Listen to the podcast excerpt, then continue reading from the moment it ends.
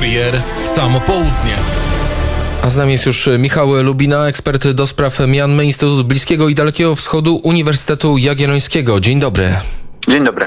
Niestety jakoś już tak się składa, że zawsze jak z panem rozmawiam, to o tych wydarzeniach y, przykrych, y, jeżeli chodzi o Birmę, media, również Radio Wnet informowały o sobotnich wydarzeniach, gdzie w dzień, Dzień Sił Zbrojnych, Dzień Armii zastrzelono 90 osób. Donosi pan także o, o wydarzeniach niedzielnych, w których doszło nawet do rzucania granatami w ludzi. Tak, armia e, spacyfikowała jedną z dzielnic e, Rangunu w ten sposób, że pociągiem podmiejskim podjechały oddziały i zaczęły rzucać w, w, ludzi granatami. Jeden człowiek stracił rękę i kilku innych pozostałych rannych. I jeszcze z takich rzeczy, które armia birmańska zrobiła, e, w, czo, tak, w niedzielę e, spaliła jednego człowieka żywcem, dlatego że on był stróżem nocnym i najpierw został postrzelony, jeszcze żył i potem go podpalili i, e, i, no i w ten sposób go zabili. Oraz ostrzelała myśliwcami wioski Karenów, trzy wioski Karenów. Ponadto zabiła kilkoro dzieci i, i jedną, przynajmniej jedną kobietę. Także w spisie rzeczy, które zrobiła armia birmańska, no dopisujemy kolejną, kolejne, żadnych granic wersja armia birmańska. Jest tutaj, e, to jest, to jest dość wyraźne. Wcześniej mieli ta, na, na koncie między innymi ostrzelanie porodówki, pobicia lekarzy, grabarzy, zabójstwa dzie, dzieci. W, także, także no długa lista jest tych zbrodni w zasadzie możemy, trudno wyobrazić sobie jakąś zbrodnię, której armia birmańska nie popełniła. Także, także to, no i, no i tak, wspomniał pan na początku, że, że ilekroć rozmawiamy, no to, to coś złego, no bo niestety w ostatnich dwóch miesiącach z Birmy dochodzą tylko złe wiadomości. Mamy tak naprawdę pacyfikację protestów ludności w stylu armii birmańskiej, czyli w stylu absolutnie okrutnym, łamiącym wszelkie cywilizowane normy. Czy jest jak, jakiekolwiek światełko w tunelu, jeżeli chodzi o sytuację? Chciałbym, żeby było światełko w tunelu. Chyba jednym światełkiem jest to, że ludzie wciąż walczą. Chociaż nie jestem pewny, czy to dobrze, bo, bo w efekcie więcej ich ginie. Natomiast, natomiast no, wciąż ludzie walczą. Mamy tak naprawdę ludowe powstanie przeciwko, przeciwko tej zbrodniczej armii, przeciwko um, elicie która, wojskowej, która po prostu uważa swoich, um, uważa mieszkańców Birmy za poddanych. Um, no i, no, i tłumi ich metodami, e, którymi, do których przywykła, dlatego że jakby takie podstawowe pytanie, które ciśnie się na usta, to jest dlaczego armia się tak zachowuje, czemu się zachowuje w tak bestialski sposób.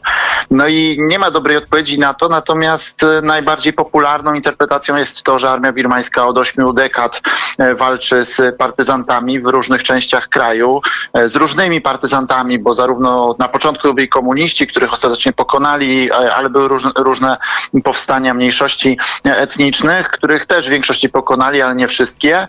No i no i w ten sposób armia birmańska zachowywała się zawsze na pograniczach, z tą różnicą, różnicą że to właśnie było na pograniczach, więc, więc świat tego nie widział. No i oni przenoszą te nawyki na własną ludność, na ten sam naród, czyli birmański. No i e, tyle tylko, że różnica jest taka, że teraz się o tym dowiadujemy, ponieważ mamy internet, ponieważ dochodzą wiadomości, ponieważ e, to wszystko, co, co przed chwilą powiedziałem, no to wiemy dzięki temu, że Birmańczycy to nagrali swoimi telefonami albo, mm, albo byli świadkowie, także, także to informacja się szybko przedostaje, więc wiemy, jak się armia birmańska zachowuje. Ona się zachowywała tak samo od lat, od lat 50., tylko że wtedy o tym nie wiedziano, czy mniej osób wiedziano, a teraz, a teraz e, od razu idzie to w świat, więc to jest ta, ta różnica. Natomiast, e, natomiast no, politycznie to źle wygląda, dlatego że, no, że najbardziej prawdopodobne jest to, że armia to stłumi. No. Inną możliwością jest taką, że będziemy mieli scenariusz syryjski, czyli że się powstaną różne bojówki na terenie Birmy właściwej, bo na terenie pogranicz etnicznych to one już od dawna są. No i że będziemy mieli jeden wielki chaos. E, e, jedyna szansa e, protestujących jest taka, że nastąpią pęknięcia w samej huncie, w samej armii i część wojskowych przejdzie na stronę protestujących. No ale na razie to nie nastąpiło i na to się nie, nie zanosi. No ale walczą, walczą dalej ludzie, no i giną. No i, i to trwa już od, od dwóch miesięcy. I to bestialstwo, jak pan powiedział, jest rejestrowane coraz częściej, coraz szerzej roz rozchodzi się w internecie i w mediach, ale właśnie te informacje płyną na świat, a świat na to co? No świat jak zwykle nic, tak? Natomiast y, no, sytuacja jest y, taka, że zasadniczo y, armia birmańska jest samowystarczalna, w tym sensie, że ona ekonomicznie rzecz biorąc prowadzi pasożytniczy tryb, pasożytniczą politykę gospodarczą polegającą na wyprzedawaniu wszelkich bogactw naturalnych tego kraju, od jadeitów począwszy na drzewach tekowych skończywszy. No i do tego potrzebują partnerów zagranicznych, konkretnie azjatyckich. E, no i dopóki Azja się nie przyłączy do, do ewentualnych nacisków, dopóty armia birmańska będzie mogła robić to, co robi. Bardzo dobrym symbolem tego, co, co jakby układu politycznego e, była ta parada wojskowa w Dzień Armii Birmańskiej w sobotę. To jest taka ich parada, którą wzorowali chyba na, na Moskwie albo na Pekinie, ponieważ e, tego dnia na takim ich wielkim placu w Naypyidaw w nowej stolicy e, pod okiem wielkich posągów trzech króli birmańskich, trzech założycieli imperiów birmańskich maszerują żołnierze, jest sprzęt pokazywany i tak dalej. To jest jeden wielki pokaz mocarstwowości armii birmańskiej. No i na tą paradę osiem krajów wysłało swoich przedstawicieli. No i to jest wielce, ta lista jest wielce wymowna, dlatego że to byli wszyscy sąsiedzi, e, czyli, e, czyli Indie, Chiny, e, Tajlandia, Bangladesz oraz Laos, plus Wietnam, plus Pakistan, plus Rosja. Więc tu jakby widzimy Towarzystwo Obrony Generałów Birmańskich.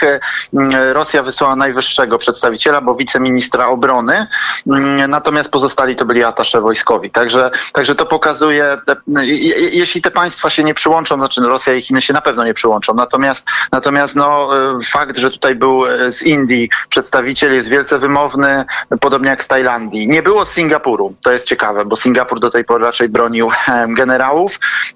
Także, także jest to ciekawie, ten, ten azjatycka solidarność z generałami też nie jest pełna, natomiast no, dopóki Tajlandia i Indie się nie przyłączą, no to będzie bardzo trudno wymusić na, na generałach ust, ustępstwa. A skąd jakieś... się bierze ta solidarność? Zasadniczo stąd, że mm, w Azji panuje przekonanie, że lepsza tyrania niż anarchia.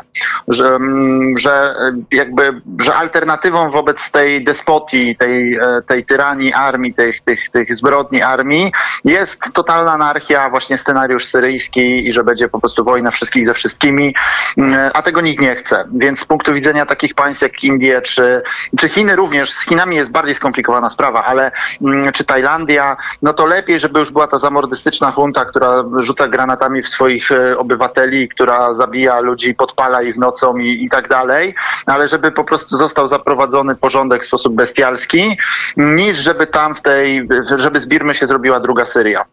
No i tą logiką kierują się zarówno państwa autorytarne, czy półautorytarne jak, jak Tajlandia, jak i, jak i demokratyczne, jak i, jak Indie. No i dopóki no, nie zmieni się to, no to trudno tutaj mówić o, o jakichś możliwościach. Natomiast fakt faktem, że to bestialstwo i to wszystko, o czym tutaj mówimy, ten rozgłos, jaki temu towarzyszy, bo rozgłos na świecie jest spory, to, to, to u nas raczej się mało o tym mówi, natomiast w świecie globalnym trochę się mówi o Birmie, no to to jednak sprawia, że część państw azjatyckich już tak bardzo generałów nie popiera. No, na przykład Singapur jest tutaj bardzo dobrym przykładem. Singapur do tej pory raczej, raczej trzymał z generałami, ale, ale Singapur jest państwem cywilizowanym, czy miastem cywilizowanym. Oni rozumieją, że się nie należy rzucać granatami w swoich, w swoich obywateli, że to bardzo źle wygląda. W efekcie, w efekcie Singapur się wyłamuje z tej solidarności, więc no, naciski coś tam dają. Natomiast no, pytanie, kto wytrzyma? Czy to generałowie wytrzymają, czy społeczeństwo? No, niestety generałowie mają więcej mm, sił w swoich rękach i mają więcej zasobów, dlatego dlatego że oni,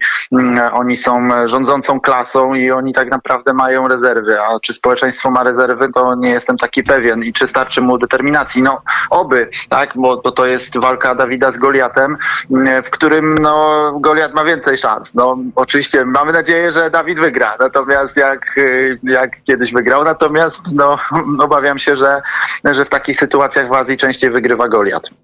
Miejmy nadzieję, że tym razem biblijna przypowieść zakończy się tak samo. Michał Lubina, ekspert do spraw mian, Instytut Bliskiego Dalekiego Wschodu Uniwersytetu Jagiellońskiego, był gościem Kuriera w Samo Południe. Dziękuję i do usłyszenia, mam nadzieję, w lepszych okolicznościach. Dziękuję również, mam nadzieję.